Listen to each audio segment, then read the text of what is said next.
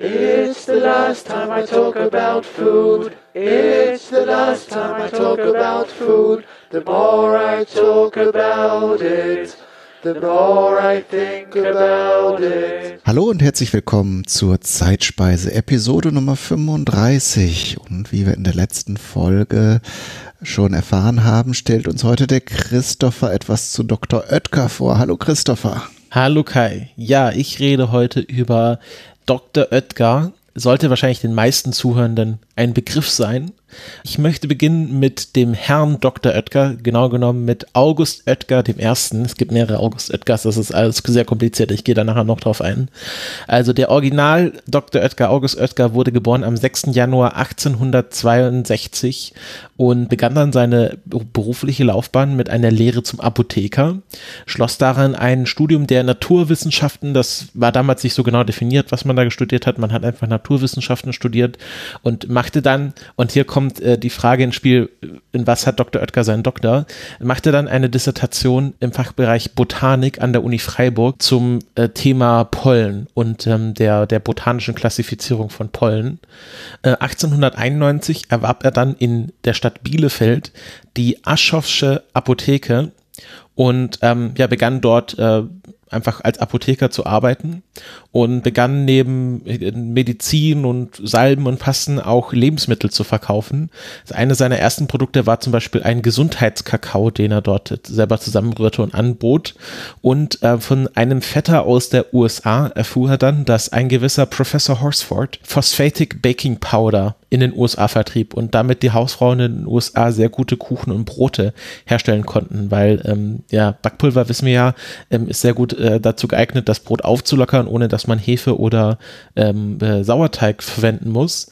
Und ähm, es gibt ja viele Leute, die glauben, dass Dr. Oetker dann äh, das Backpulver erfunden hat. Das stimmt nicht. Erste Experimente mit äh, einer Form von Backpulver machte schon Justus von Liebig, der ähm, ja einfach ähm, versuchte, Getreide zu sparen, weil, ähm, wie wir ja aus unserer Sauerteigfolge wissen, ähm, wurde, wurde künstliche Hefe zuerst ähm, auf Getreide gezüchtet oder ähm, ja, auf, ähm, für die Bäcker dann auf Getreide. Und ähm, zu der Zeit, wo Justus von Liebig gearbeitet hat, gab es äh, sehr viele Getreideknappheiten und er hatte errechnet, dass man mehrere Tonnen oder mehrere hundert Tonnen Getreide jedes Jahr sparen könnte, wenn man es schaffen könnte, ähm, dieses Backtriebmittel ähm, äh, aus etwas anderem als auf Getreide gezüchteter Hefe herzustellen experimentierte dann mit äh, verschiedenen Chemikalien und einem Beiprodukt der Weinherstellung, dem sogenannten Weinstein. Und ähm, dieser Horsford war dann ein äh, Student von Justus von Liebig, der dann tatsächlich das erste Mal ähm, Backpulver ohne Weinstein hergestellt hat. Äh, bei den genauen Chemikalien will ich mich jetzt gar nicht so tief verlieren, weil ich will jetzt auch keine Folge über das Backpulver machen, aber auf jeden Fall ähm, gilt äh, dieser, dieser Horsford als so der Erfinder des, des modernen Backpulvers. Und ähm, ja, von seinem Vetter erfuhr dann der August Oetker von diesem Wunder-Backpulver und begann dann selber damit zu experimentieren. Und ähm, ab 1893 verkaufte er dann kleine Tütchen unter dem Namen Bakin. Und das wird ja bis heute noch unter diesem Namen verkauft und äh, laut eigenen Angaben bis heute noch in unveränderter Rezeptur. Ich glaube, da, wenn man das einmal raus hat, muss man auch nicht mehr so viel dran feilen.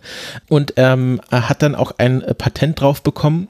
Und das Patent ist halt nicht für das Backpulver, sondern es geht hier um das, die Her das Herstellungsverfahren, wo er erklärt, wie er den einen Teil des Backpulvers ähm, in die Mehlzellen oder die Getreide, gemahlenen Getreidezellen einimpft und dann quasi beim Backen die andere Hälfte hinzugibt und ähm, das war quasi seine Idee, die er hatte. Also, dass er quasi, ähm, wie er es nannte, backfertiges Mehl herstellt, wo man dann nur den zweiten Teil des Backpulvers hinzugeben muss und so verhindert, dass das gelagerte Mehl schon anfängt, äh, diesen Backtrieb auszulösen, sondern erst dann, wenn man es auch tatsächlich haben möchte. Ähm, die Tüten wurden zu je 10 Pfennig Stückpreis verkauft, was auch 70 Jahre lang unverändert blieb. Also erst 1963 wurde der Preis für Bakin verändert. Und die Tüten hatten genauso viel Inhalt, dass es auf ein Pfund Mehl, also etwa 500 Gramm Mehl, äh, abgestimmt wurde. Also man, äh, jede Hausfrau, äh, die damals gebackt hat, und das waren hauptsächlich Frauen, die damals äh, buken, ähm, wussten genau, okay, ich habe hier ein Tütchen Bakin, das kann ich für ähm, ein Pfund Mehl verwenden. Und äh, es war auch wahrscheinlich, dass man halt Mehl dann pfundweise gekauft hat und dann konnte man genau errechnen, wie viel Backpulver dann noch man noch dazu kaufen musste. Jetzt kommt noch äh, eine weitere Oetker ins Spiel, nämlich Caroline Oetker, das war die Frau von August Oetker, die die ähm, diese Rezepte mit dem Backpulver testen musste, weil ähm, Dr. Oetker musste ja irgendwie herausfinden, wie viel Backpulver man für ein Pfund Mehl äh, backen musste. Er kaufte dann neben seiner Apotheke auch noch ein, eine eigene Backstube, wo er dann mehr oder weniger wissenschaftliche Experimente anstellte, wo seine Frau dann ähm, äh, irgendwie 10, 20 Kuchen auf einmal backen musste und dann halt in jeden kam eine unterschiedliche Menge an Backpulver und dann hat man geschaut, welcher Kuchen am besten aufgegangen ist und dann hat man halt rausgefunden, welche Menge Backpulver man braucht und äh, sie war dann auch die, die dann sozusagen die Gelinggarantie für das Backpulver ausgab. Also dann er hat dann auch sehr schnell eine eigene Druckerei gekauft. Man merkt, äh, der August Oetker war ein sehr tüchtiger Geschäftsmann und dieser eigenen Druckerei wurden dann ähm, auch sehr schnell eigene Kochbücher hergestellt, wo dann ähm, auch drin steht, dass es dann eher garantiert, dass mit dem Backpulver dieser Kuchen auch gelingt. Und ja, ich möchte hier Caroline Oetker hervorheben als die, die die eigentliche Forschungsarbeit geleistet hat, mit zusammen mit August Oetker, wo man dann immer so schnell drüber hinweg sieht, dass ähm, sie da auch äh, maßgeblich an der Erfolg, am Erfolg dieses Backins äh, beteiligt war. Ja, es gab dann auch sehr schnell ähm, so öffentliche Versuchs- und Vorführküchen, wo dann ähm, ja, die, die Hausfrauen hinkommen konnten und sich zeigen lassen konnten, wie sie dieses Packpulver einsetzen. Und es wurde dann auch, fing dann auch ganz schnell an, was ja auch heute noch gemacht wird, dass auf die Rückseite dieser Bakin-Tütchen auch eigene Rezepte gedruckt wurden. Und ähm, ja, das war im Grunde eine der erfolgreichsten, heute würde man sagen, Content-Marketing-Kampagnen aller Zeiten, weil durch diese Kombination von Rezept und äh, Backzutat hatte halt Dr. Oetker einen wahnsinnig erfolgreichen Umsatz. Bis 1906 wurden 50 Millionen Päckchen Bakin verkauft verkauft. Seit 1899 gibt es auch dieses Logo, was man bis heute kennt, den sogenannten Hellkopf, also den Scherenschnitt einer, einer Frau auf, äh, auf rotem Grund mit so einem ähm, stilisierten Fünfeck. Über das Logo werde ich am Schluss noch etwas erzählen. 1908 ähm, wurde die erste eigene Dr. Oetker Werbeabteilung aufgemacht, die ähm, rund sechs Prozent des Umsatzes als Budget bekam, wurde dann sehr schnell ähm, ja, einer der erfolgreichsten Lebensmittel- oder Backzutatenhersteller Deutschlands. Ähm, 1903 wurde, wie gesagt, ähm, dieses äh, Herstellungsverfahren ähm, für dieses Bakin ähm, patentiert. Und das war es jetzt im Grunde von der Geschichte des ersten Dr. Oetker, Dr. August Oetker. Der hatte natürlich dann einen Sohn, Rudolf Oetker. Das Blöde war, da kam der Erste Weltkrieg, der ähm, für, die, für die Firma Dr. Oetker sehr gut verlief. Ähm, weil ähm, im Ersten Weltkrieg auch die Verwendung von Hefe verboten wurde, weil man eben dieses Getreide brauchte und ähm, die Hefeherstellung mit Melasse noch nicht so verbreitet war. Und da stieg natürlich der Absatz von ähm, von äh, äh, Backpulver extrem. Aber im Ersten Weltkrieg kämpfte auch sein Sohn Rudolf Oetker ähm, äh, im, ähm, bei der Infanterie und fiel dann 1916 bei der Schlacht von Verdun. Und ähm, ja, so war die Firma Oetker erstmal ohne direkten Nach- oder Erben. Ähm, Rudolf hatte schon einen Sohn, Rudolf August. Ähm, und hier kommen wir mit den Namen so ein bisschen in die Bedrulle. Also Rudolf August, der Enkel vom Original August Oetker, war 1918 äh, erst zwei Jahre alt, als Dr. Oetker starb und ähm, äh, Dr. Äh, August Oetker verfügte dann in seinem Testament, dass ähm, die Firma jetzt erstmal von seinem langjährigen Mitarbeiter Fritz Behringer weitergeführt wird, aber sobald Rudolf August volljährig ist, äh, sollte die Firma dann an ihn übergehen. Also er hat damals schon festgelegt, dass die Firma im Familienbesitz bleibt und das ist ja bis heute so und das wird auch bis heute darauf geachtet in Verfügungen und Testamenten und Überschriften. Da gibt es ja mittlerweile sehr viele ähm, Techniken, um das sicherzustellen, dass die Firma Oetker immer in in Familienhand bleibt und ähm, nicht äh, irgendwie ausgekauft werden kann. 1918 starb dann Dr. August Oetker, wurde dann weitergeführt von Fritz Behringer. Ähm, der Umsatz war 1918 schon doppelt so hoch wie 1914. Ähm, auch eine sehr gute Strate Strategie, äh, die damals Dr. Dr. Oetker gefahren hat, war, dass man die nationale Karte ähm, ausgespielt hat, ähm, wo man dann so Werbesprüche hatte wie Deutsche Hausfrauen kauft jetzt nur noch das deutsche Gastin statt des englischen Mondamin. Also das war dann die äh, Soßenbindermarke von äh, Dr. Oetker. Und ähm, da hatte man halt dann so ein bisschen auf die nationale Karte gesetzt und ähm, man ging dann auch sehr enge Geschäftsbeziehungen mit der Chemiefabrik Goldenberg ein, die den Weinstein hergestellt hat, den man natürlich für das Backpulver brauchte. Dann kam aber ähm, sehr schnell ein großer ein Umsatzeinbruch. 1920 fiel der Umsatz ähm, von Dr. Oetker um 75 Prozent. Und ähm, dazu kam, dass man dann große Schulden bei dieser ähm, Chemiefabrik ähm, hatte. Und äh, Goldenberg versuchte dann Dr. Oetker zu übernehmen. Also haben wir gesagt, okay, wenn ihr uns jetzt hier nicht ähm, mehr Anteile von Dr. Oetker verkauft, dann wird dieser Kredit, den ihr bei uns habt, fällig und äh, dann seid ihr einfach pleite. Ähm, und hier kam es so ein bisschen zum Vorteil, dass äh, Fritz Behringer, der die Firma bis dahin führte, 1921 starb. Und der Nachfolger war dann der Stiefvater von Rudolf August, nämlich Richard Kaselowski. Und das ist eine, äh, also in, ich würde sagen, für das 20. Jahrhundert äh, die wichtigste Person für Dr. Oetker, aber auch eine der fragwürdigsten Personen. Und wir werden jetzt gleich herausfinden, warum. Ähm, Richard Kasolowski führte dann einen sehr harten Ton bei den Verhandlungen mit Goldenberg ein und ähm, hat dann so also mal sprichwörtlich auf den Tisch gehauen, hat gesagt, okay, wir werden uns hier nicht auskaufen lassen und wir werden die Schulden bei Goldenberg bezahlen und ähm, sie haben dann so vereinbart, okay, ähm, ihr gebt uns hier noch mal ein bisschen mehr Zeit und dafür bekommt ihr dann äh, mehr Gewinnauszahlungen, was ihr durch unsere Anteile, die ihr schon bei uns habt, äh, euch zusteht. Also da wurden dann halt äh, so zukünftige Gewinne versprochen. Und äh, ja, 1920er Jahre, wir wissen alle, was da passiert ist. Äh, Wirtschaftskrise, äh, Inflation, ähm, äh, das Geld war im Grunde nichts mehr wert. Irgendwie die Preise, zu denen die Backzutaten verkauft wurden, stiegen in die Höhe.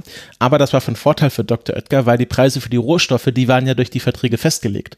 Also sie konnten zu damals halt immens niedrigen Preisen die Rohstoffe einkaufen, konnten aber die Inflationspreise für, äh, quasi zu Inflationspreisen ihre Sachen wieder verkaufen, hatten dadurch halt einen sehr großen Cash-Inflow, was natürlich zu der Zeit aber nichts wert war.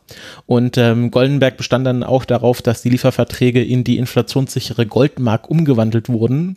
Ähm, wo sich Kaselowski einfach weigerte und es war im Grunde auch sein Recht, er hat gesagt, naja, ähm, wir haben hier diese Verträge und die äh, äh, sichern uns äh, die Rohstoffe zu diesem Preis zu und äh, auch in dieser Währung. Und dann gab es ein Gerichtsverfahren und ähm, bei dieser Gerichtsverfahren hat man sich dann geeinigt, dass man dann doch, okay, wir zahlen ähm, die Rohstoffe zu den realen Preisen und nicht zu den spottbilligen Inflationspreisen, aber dafür gibt äh, Goldenberg alle Anteile an Dr. Dr. Oetker wieder ab, was bedeutet, dass äh, seit dem Moment Moment äh, keine Gefahr mehr war, bestand, dass ähm, die Firma von Goldenberg übernommen wird.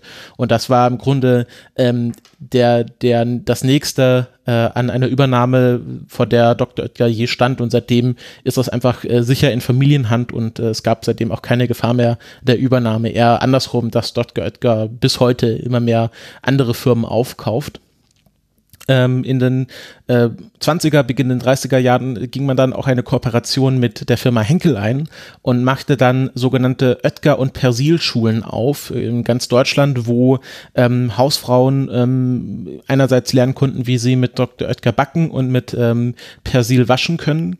Und ähm, es wurde dann auch sehr stark aufs Land gegangen, dass ähm, sie eine, eine eigene Fahrzeugflotte hatten, wo dann die äh, Vertreter aufs Land fuhren und dann teilweise halt kostenlose Backprodukte an die Kinder verteilten, was natürlich dazu führt, dass die Kinder das bei ihren Eltern ähm, auch dann Zukunft haben wollten und so die Eltern dazu angetrieben wurden, ähm, äh, weiter Dr. Oetker zu kaufen äh, man muss äh, bei diesen ganzen Sachen immer dabei bedenken, Dr. Oetker hat wahnsinnig viel Werbung gemacht. Ähm, ähm, es gab die Anweisung, dass in jedem Ort mit, glaube ich, mehr als 100.000 Einwohner oder mehr als 10.000 Einwohner eine Annonce in der Lokalzeitung geschaltet werden sollte. Ähm, es gab Kinowerbung, es gab halt diese Produktwerbung, es gab diese Content-Marketing, dass man auf den Packungen gewisse Rezepte gefunden hatte, die dann die Hausfrauen gleich verwenden konnten. Ähm, also Werbung war für Dr. Oetker schon immer ein Riesenthema und wahrscheinlich auch das, was sie so erfolgreich gemacht hat und nicht die Qualität ihrer Produkte, die ja kann man halten von was man will, aber bei der Werbung ähm, waren sie wirklich auf, äh, auf dem Spitzenplatz Platz. Und ja, 1. Mai 1933, ähm, äh, die NSDAP kommt an die Macht und äh, Richard Kasolowski verliert keine Zeit und tritt in die NSDAP ein. Ähm, und ähm, ja, er machte dann auch innerhalb der, der Nazi-Strukturen ganz schnell Karriere, spendete zweimal 40.000 Mark äh, von der Firma Dr. Oetker direkt an die NSDAP 1943 und 1944. Ähm, die Druckerei, die sie hatten, wurde der NSDAP kostenlos zu, zur Verfügung gestellt, wo dann äh, eigene NSDAP-Zeitungen ohne Gegenleistung gedruckt wurden und äh, dann auch ähm, im späteren Verlauf Lebensmittelmarken. Im Umkehrschluss ähm, bekam diese Druckerei dann weitere Aufträge, dann halt gegen Bezahlung zugeschanzt.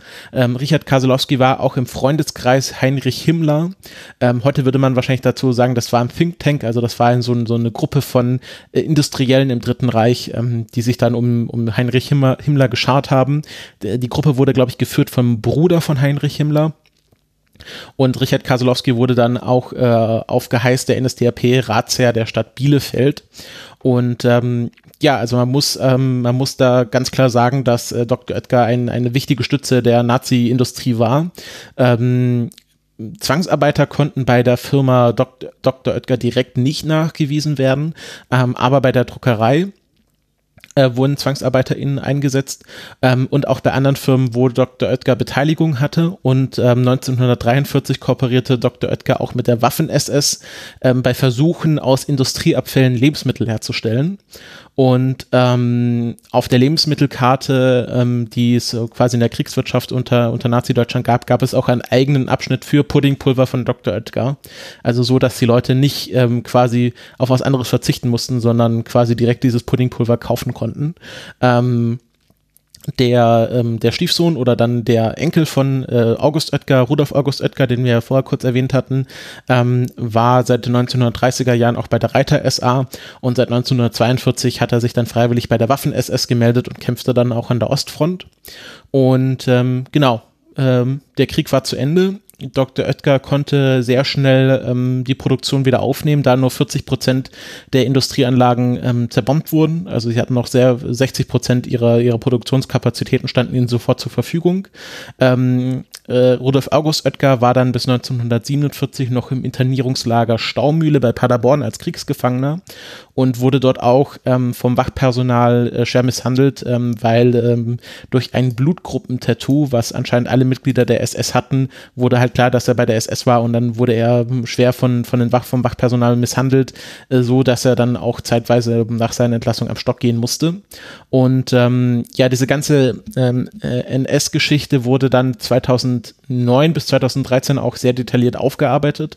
Also man muss hier der Firma und auch der Familie Dr. Oetker zugutehalten, also der modernen Familie Dr. Oetker, dass sie ähm, 2009 eine historisch kritische Studie in Auftrag gegeben haben über die NS-Vergangenheit der Firma und der Familie, die dann 2013 auch veröffentlicht wurde mit dem Fazit einfach, was ich jetzt gerade erzählt habe, also dass ähm, die Firma und die Familie sehr eng mit den Nazi-Strukturen verwandelt waren und da auch ähm, sehr viel äh, dazu beigetragen haben. Und ich denke, so der eindeutigste Beweis aber einfach, dass man da 80.000 Mark einfach direkt an die Partei gespendet hat, ähm, was, was ja ein, ein eindeutiges Zeichen ist, dass man da sehr eng verbunden war, neben den anderen Sachen, die sie gemacht haben und von denen sie profitiert haben, ähm, das Buch kann man heute auch noch kaufen. Ich habe das jetzt nicht komplett in der Vorbereitung gelesen, weil, weil da mir dem ein bisschen die Zeit gefehlt hat.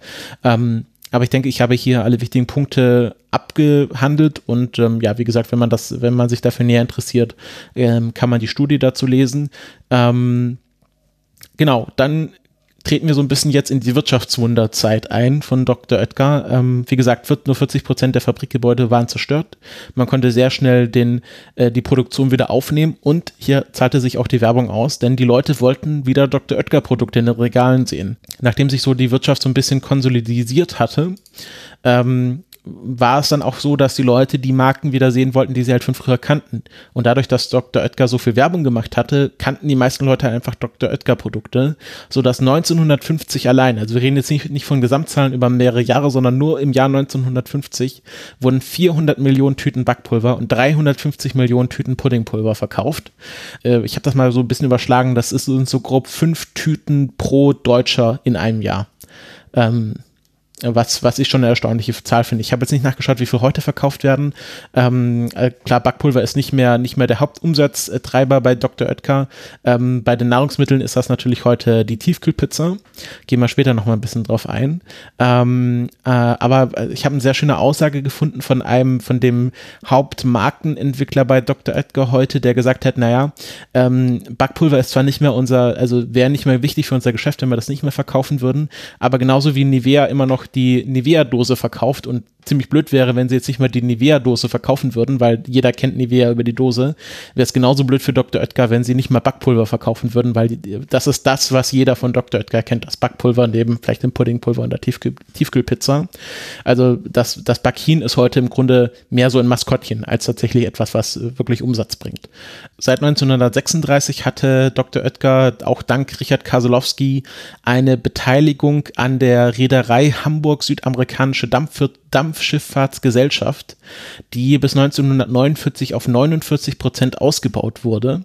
Und das aus einem wichtigen Grund, denn im Nachkriegsdeutschland gab es eine Kreditfreiheit, äh, eine Steuerfreiheit, wenn man Kredite für Schiffsneubau aufgenommen hat. Also da wurde wahrscheinlich entschlossen, okay, irgendwie deutsche Wirtschaftsmarine muss wieder aufgebaut werden.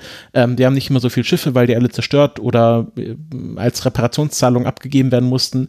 Deswegen wollen wir hier ähm, die Leute dazu antreiben, neue Schiffe zu bauen und deswegen, wenn man den Kredit aufnimmt, muss man auf diesen, auf dieses Geld keine Steuern zahlen.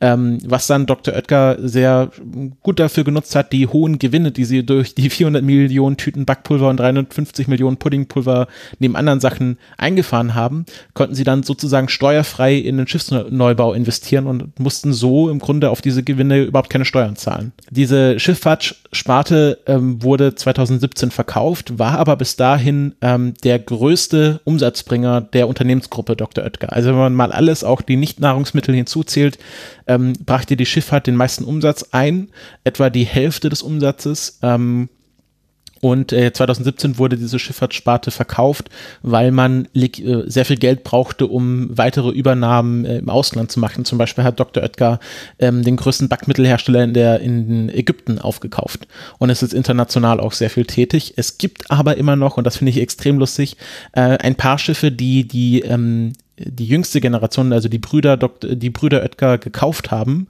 quasi als, als Investition aus ihrem eigenen Geld. Und diese Schiffe heißen Florentine und Theresa Oetker. Also es gibt das erste Mal seit den 50er Jahren wieder Schiffe, die den Familiennamen tragen. Theresa Oetker ist, ähm, ich glaube, die Frau oder Schwester eines der Brüder, äh, auf jeden Fall fand ich, hatte ich mir das so vorgestellt, naja, irgendwie Theresa Oetker bekommt gesagt, hey, wir benennen ein Schiff nach dir. Und sie stellt sich so vor, geil, irgendwie so ein Segelschiff oder so eine Yacht.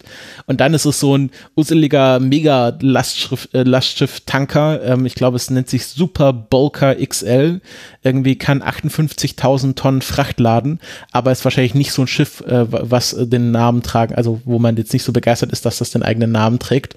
Ähm, aber wie gesagt, es gibt die Florentine Oetker und die Theresa Oetker, die die äh, schippern heute noch über die Weltmeere. Und ähm, ja, das war 1949 ein sehr gutes, äh, sehr gutes äh, Weg, um äh, ja einfach äh, äh, Steuern nicht zahlen zu müssen. Also äh, auch hier an dieser Stelle der klassische Geschäftsmann oder die klassischen Geschäftsmänner ähm, nach ähm, Rudolf August Oetker äh, kommt dann wieder ein August Oetker, jetzt August Oetker der Jüngere. Ähm, also man sieht, äh, die haben angefangen, einfach nur entweder Rudolf oder August zu heißen. Das ist immer ein bisschen verwirrend, wenn man da die Familiengeschichte nacherzählen möchte. Ähm, und äh, jetzt äh, kommen wir nochmal zu Richard Kaselowski, denn Rudolf August äh, Oetker ähm, hat sich dann natürlich als, was man so als reicher Mensch macht, ähm, man äh, ist dann auch irgendwann Kunstmäzen und ähm, hat dann beschlossen, der Stadt Bielefeld eine Kunsthalle zu stiften und wollte die dann als das Richard Kaselowski Haus äh, einweihen. Ähm, 1968, da wissen wir ja, was in Deutschland los war, äh, 68er Bewegung, äh, sehr linksalternative Strömungen und die APO äh, meinte dann, Moment mal, wollt ihr wirklich euer Kunsthaus nach einem erwiesenermaßen ähm, gut situierten Nazi äh, äh, benennen, der selbst im Freundeskreis Heinrich, Heinrich Himmlers war oder wollte das nicht lieber sein lassen. Und es gab dann große Proteste. Ähm, die Einweihungsfeier wurde dann noch abgesagt und äh, Richard August Oetker überließ es dann der Stadt Bielefeld, äh, wie die Kunsthalle heißen sollte. Die Stadt Bielefeld meinte, naja, wir wollen sie trotzdem auch Richard Kasolowski Haus nennen. Ähm, und äh, ja, das war dann ein riesiger Streit und ich glaube, heute heißt es tatsächlich nicht Richard Kasolowski Haus, aber man sieht dann auch, dass die Stadt Bielefeld wahrscheinlich ähm, doch ähm, das Gefühl hatte, dass man diesem Richard Kasolowski sehr zu Dank verpflichtet sein müsste, äh, so dass man dann, obwohl es äh, von Dr. Oetker freigestellt wurde, ähm, wie das Haus heißt, trotzdem immer noch Richard Kasolowski Haus heißen sollte. Ähm, ich da kurz einhaken ja. darf, äh, meines Wissens nach ist es die Rudolf Oetker Halle. Ah, okay. Also nach, äh, nach dem, dem äh, jetzt. Nach einem der Rudolfs. Genau, nach einem der Rudolf, also wahrscheinlich diesem Rudolf August, äh, der dann ähm, diese Idee mit dem Richard Kaselowski-Haus hatte. Ähm, Genau, äh, und äh, Rudolf August Oetker hat sich auch, äh, gibt ja ein sehr schönes Zitat von ihm, oder naja, schön ist es nicht, ähm, aber er hat dann dafür plädiert äh, im Nachhinein noch, dass es Richard Kaselowski Haus heißt, mit dem Zitat, dass trotz des politischen Irrtums, denn, äh, den mein Vater begangen hat, seine Verdienste in Bielefeld schwerer wogen. Also er meinte dann, also die Verdienste um die Stadt Bielefeld wiegen schwerer, als dass er sehr gut verbandelt war mit dem, mit dem Nazireich. Und äh, der Komponist Hans-Werner Henze, der die Eröffnungsmusik für die Einweihung dieses Hauses komponiert hat, hat dann auch noch ein sehr schönes Zitat von sich gegeben, nämlich ähm, die Zeit, äh, warte, in der, in der Zeit schrieb er, der Ausgang im Namenstreit illustrierte fast klischeehaft den Einfluss der Industrieherrschaft auf öffentliche Belange der von ihr abhängigen Massen. Also ähm, er meint halt, naja, ähm, es zeigt sehr schön, wie die Reichen hier quasi sich ja äh, eigene Denkmäler bauen. Und ähm, die, die Bürger der Stadt Bielefeld, ähm, auch wenn sie dagegen sind, recht wenig dagegen machen konnten oder nur, wenn sie halt äh, durch massive Proteste das verhindern können. Also da, man musste halt, äh, es gibt hier irgendwie drei Personen, irgendwie den August Oetker, den Richard Oetker, äh, Rudolf Oetker und irgendwie ein paar Ratsherren. Und dagegen müssen irgendwie mehrere hundert oder mehrere tausend Leute protestieren. Äh, und äh, man sieht doch hier sehr schön, wie das Ungleichgewicht zwischen den Reichen und der, und der Arbeiterklasse aufgezeigt wird. Ähm, und äh, was jetzt ganz weit weg geht vom Essen, aber natürlich ein wichtiger Punkt äh, für die Geschichte der Familie Oetker ist, nämlich, ist nämlich die Entführung von Richard Oetker äh, 1976. Ähm, ich weiß nicht, Kaiser, von der schon mal gehört? Ähm, nee, also nicht so. Das war eine der, der damals spektakulärsten ähm, äh, Entführungen und Lösegelderpressungen der deutschen Geschichte. Ähm, äh, ähm, genau, also Richard Oetker wurde 1976 vom ähm, Automechaniker Dieter Zielow entführt, ähm, der ähm, äh, eine Lösegeldsumme von 21 Millionen D-Mark forderte, was die bis dahin äh, größte geforderte Lösegeldsumme aller Zeiten in Deutschland war. Und ähm, den haben sie dann, äh, also das Geld wurde übergeben und sie haben den Richard, den Dieter Zielow erst nach der äh, nach der ähm, Entführung oder Freigabe von Richard Oetker geschnappt. Und es gab dann einen sehr spektakulären äh, äh, Indizienprozess, weil ihm nicht direkt nachgewiesen werden konnte und er hat das auch nie selber zugegeben, dass er tatsächlich der Entführer von Richard Oetker war. Und äh, Dieter Zielhoff bekam dann ähm, ich glaube, ich glaube, die Höchststrafe sind 15 Jahre in Deutschland, also er war, ging dann für 15 Jahre ins Gefängnis. Und das Geld haben sie, haben sie vor dem Prozess oder auch nach der Verurteilung nie wieder gefunden. Das Geld haben sie erst wieder bekommen, als Dieter Zielow 1997, also äh, wie viel sind das, fast 20 Jahre später oder mehr als 20 Jahre später, nachdem er aus dem Gefängnis wieder raus ist, versucht hat, dieses Geld ähm, auf die Bank zu bringen. Und äh, ja, dann haben, dann haben sie gemerkt, okay, das, das sind ja tatsächlich die 21 Millionen D-Mark, die, ähm, äh, die, die damals äh, gezahlt wurden. 1997 kann man gut vorstellen, dass der auch so ein bisschen ins Schwitzen kam wegen der Währungsumstellung und ähm, ja, wahrscheinlich sehr schwer war, 21 Millionen D-Mark in Euro umzutauschen, ohne dass es auffällt und das fiel ja dann auch auf.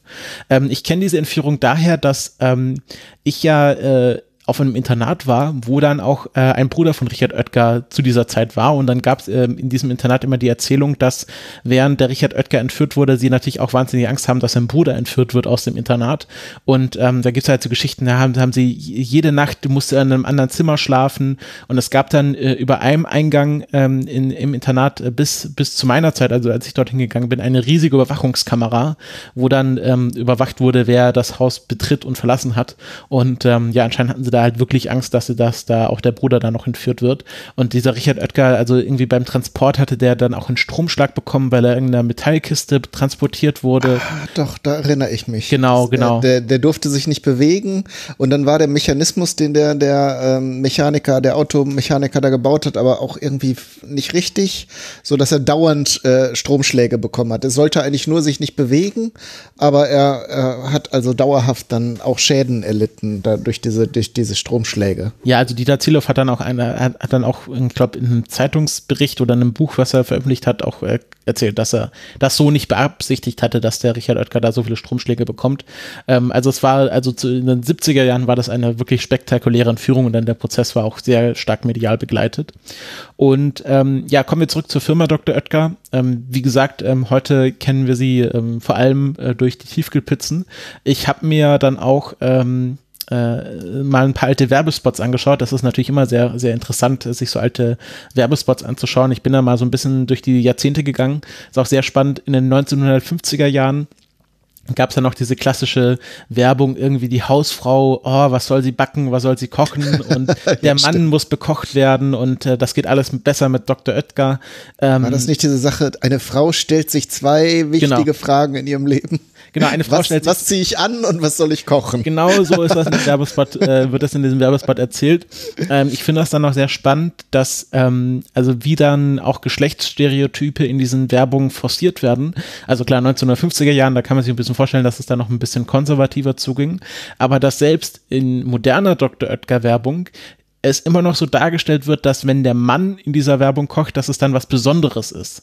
Also, mhm. Also dass das gezeigt wird, ja, also mit Dr. Oetker können selbst die Männer kochen oder backen und ähm, dass dann die, die Frauen in dieser Werbung immer ganz überrascht sind, dass die Männer irgendwie eine Pizza machen oder einen Pizzaschnitt oder was weiß ich, was sie gerade verkaufen.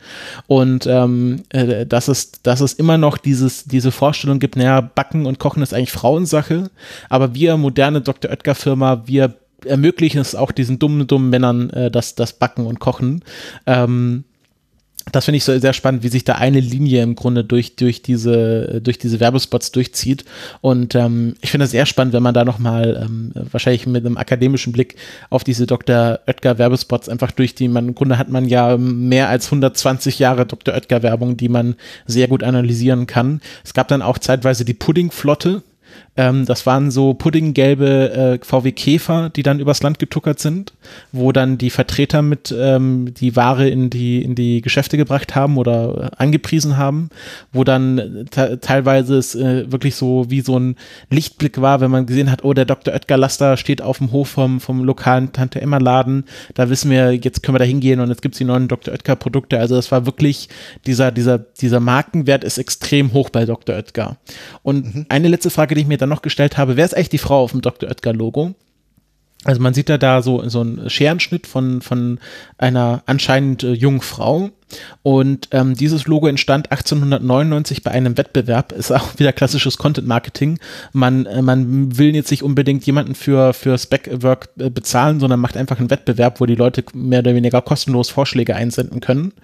Und ähm, diesen Wettbewerb gewann dann der Bielefelder Lithograph Theodor Kind und äh, das Modell für diesen Scherenschnitt war seine Tochter Johanna. Also auf dem Dr. Oetker Logo ist Johanna Kind als Modell abgebildet.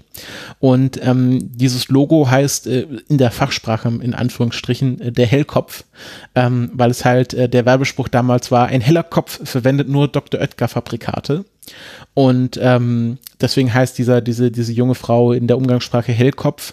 Und ähm, 1956 kam dann das ähm, ähm, Fünfeck dazu. Ähm, also das war erst so ein braunes Fünfeck, was so ein bisschen über dem Logo hing.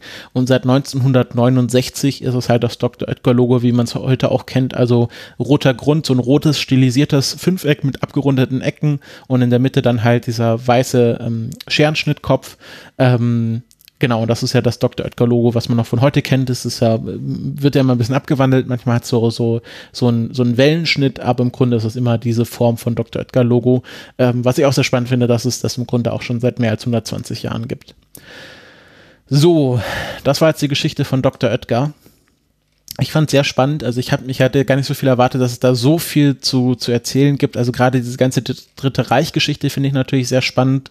Ähm, ich werde vielleicht auch irgendwann mal in Zukunft dieses Buch lesen und da noch mal ein bisschen näher reinschauen. Ähm, ich finde das mit diesem Bakin sehr spannend, dass es dann äh, vom Umsatzbringer mehr zum Maskottchen wurde und heute im Grunde auch gar nicht mehr gemacht, äh, produziert werden müsste. Ähm, und ich finde es auch sehr spannend, diese ganze Schifffahrtsgeschichte, also dass ähm, bis 2017 mhm. der größte Umsatzbringer der Dr. Oetker-Gruppe ähm, die Schifffahrt ist. Ähm, ein paar andere Firmen, die Dr. Oetker noch besitzt, ist ja zum Beispiel äh, Henkel Sekt und ich glaube, die Radeberger Brauerei besitzen sie auch. Ah, noch, äh, also tausend andere Sachen kann man sich auch mal im Internet anschauen. Ähm, ich finde es auch sehr schön. Ich fahre immer, ähm, wenn wir zu Beckys Eltern fahren, in Mecklenburg-Vorpommern an dieser großen Dr. Oetker-Fabrik äh, vorbei, wo sie die Tiefkühlpizza herstellen. Das ist auch so ein Riesenkomplex, äh, halt auch in diesem, äh, in diesem klassischen cremefarbenen Gelb, was man ja von Dr. Oetker auch kennt. Ja, Kai, ähm, wie ist denn dein Verhältnis zu Dok Dr. Oetker? Ähm, ich wohne ja oder bin aufgewachsen ja relativ in der Nähe von Bielefeld. Also äh, Bielefeld ist so die nächstgrößere Stadt äh, ähm, von, von, von mein, meiner Heimat her. Ähm, und von daher sind wir halt auch häufig in Bielefeld gewesen, sind halt auch an diesen ganzen äh, großen Gebäuden vorbeigefahren. Ich habe auch in Bielefeld studiert, bin auch da auf dem Weg vom Bahnhof zur Universität immer an der Oetker-Halle vorbeigekommen. Ähm, von daher wusste ich jetzt halt so, äh, dass es die Rudolf Oetker Halle ist. Ähm, was so das Kulinarische angeht, natürlich, meine Mutter hat früher diese Produkte verwendet. Ich verwende sie zum Teil auch noch. Die Tiefkühlpizzen kenne ich, ähm, die, das Puddingpulver und das Backpulver auch. Ähm, Genau, also ist tatsächlich sehr präsent und hier in der Region hat man halt auch sich öfter mal dann über das Thema unterhalten, über die Familie Oetker, ähm, aber jetzt nicht so intensiv, wie du das jetzt recherchiert hast. Von daher war es für mich auch sehr spannend, was, was so über diese Familie zu wissen gibt. Ansonsten, was zum Beispiel Backpulver angeht, weiß ich eben, welche zwei Kon Komponenten man mischen muss, um es auch wenn es eine billige Zutat ist, noch günstiger herzustellen, nämlich äh, ja eben, eben eine Säure und ähm, Natron mischen. Das, äh, das tut den Trick eigentlich schon. Darum muss ich jetzt keine Backpulvertütchen kaufen. Bei Puddingpulver wissen mittlerweile auch die meisten, dass es Speisestärke und ein Aroma ist. Da kann man dann sogar eine feinere Variante herstellen, indem man ähm, echte Vanille verwendet äh, und, und dann eben die die aromatisierte Milch mit und Zucker mit, mit Speisestärke äh, äh, bindet, entsprechend, dass der Pudding entsteht. Ähm, von daher ist schon sehr interessant, dass äh, Oetker mit sehr vielen sehr einfachen äh, Produkten äh, zu so viel Reichtum gelangt ist. Ähm, und wie du, wie du jetzt schon an verschiedenen Punkten dieser Geschichte herausgestellt hast, waren sie halt auch einfach sehr schlau und geschickt, was den Verkauf ihrer Produkte angeht. Mhm ne, indem sie eben den, den Bedarf erkannt haben oder zum Teil dann eben auch durch politische äh, oder, oder wirtschaftliche Tricks dann auch geschaffen haben, dass man eben gar nicht anders konnte, als diese Produkte zu kaufen. Ähm, wenn man, wenn man zum Beispiel Kuchen oder Brot oder was auch immer herstellen wollte, da führte zeitweise gar nichts an Dr. Oetker vorbei. Naja, und dann diese düsteren Kapitel, äh, ja, das äh, muss man dann halt äh, für sich bewerten. Ob man jetzt deshalb heutzutage noch Dr. Oetker kaufen kann oder nicht, äh, kann ich jetzt gar nicht so beurteilen, weil ich es eh selten mache. Ja, also ich finde, also einerseits muss man sagen, okay, sie haben diese Geschichte aufgearbeitet, da gibt es andere Firmen oder andere Familien, die das bis heute nicht getan haben. Äh, äh, hallo Vera Balsen, falls du uns zuhörst. Ähm, und ähm, klar, also ich würde sagen, wenn man Dr. Oetker boykottieren wollen würde, dann eher aus anderen Anlässen. Also es ist halt ein riesen Weltkonzern, der nach und nach andere Firmen aufkauft in UK, in den USA, in Südamerika, in Mexiko. Ähm, und ähm, vielleicht kann man das auch so einer, so einer antikapitalistischen äh, Sichtweise tun. Wie du schon gesagt hattest, ähm, man kann äh, Backpulver auch noch viel günstiger herstellen, als man es äh, bei den Tütchen kaufen kann. Äh, diesen Preis mit 10 Pfennig, da war, ist noch eine extreme Gewinnmarge drauf gewesen. Deswegen war das ja so erfolgreich für Dr. Oetker. Also der hat das Tütchen für 10 Pfennig gekauft, hatte aber äh, irgendwie ein paar Cent oder ein paar Pfennig Produktionskosten. Ähm, also deswegen, deswegen hat er damit auch so viel Geld machen können. Ähm, und ähm, ja, wenn man einmal weiß, wie man sich Puddingpulver und Backpulver selber zusammenrührt, dann ähm, ist es wahrscheinlich lang, äh, auf lange Sicht kosteneffektiver. Ich bin ein bisschen unbedarfter, also ich, ich ähm, greife sehr oft auf Dr. Oetker Produkte zurück. Ähm, äh, ich äh, ich habe jetzt erst neulich äh, Zimtschnecken gemacht mit einem Puddingteig, wo ich dann zwei Tü Tüten Puddingpulver von Dr. Oetker reingerührt habe und ich glaube sogar die Trockenhefe war auch von Dr. Oetker. Ähm, also ja, ich habe mir da auch bisher nicht so viele Gedanken drüber gemacht. Vielleicht werde ich das in Zukunft mehr tun, jetzt wo ich so ein bisschen die Geschichte der Firma äh, und der Familie auch kenne. Ähm, aber äh, ist wahrscheinlich bei allen großen Firmen so. Also ob man jetzt Dr. Oetker oder Henkel oder Unilever oder Nestle nimmt, äh, da ähm, äh, beißt sich die Maus keinen Faden ab. Ähm, aber ich fand das sehr spannend, ähm, weil das halt eines der wirklich wahrscheinlich langlebens langlebigsten Familienunternehmen Deutschlands ist, ähm, die ja eine extrem lange Geschichte haben. Und ähm, ich bin auch sehr froh darüber, dass sie jetzt ihre Kinder nicht nur, nicht nur Rudolf und August nennen. Das macht es in lange Sicht doch sehr viel einfacher.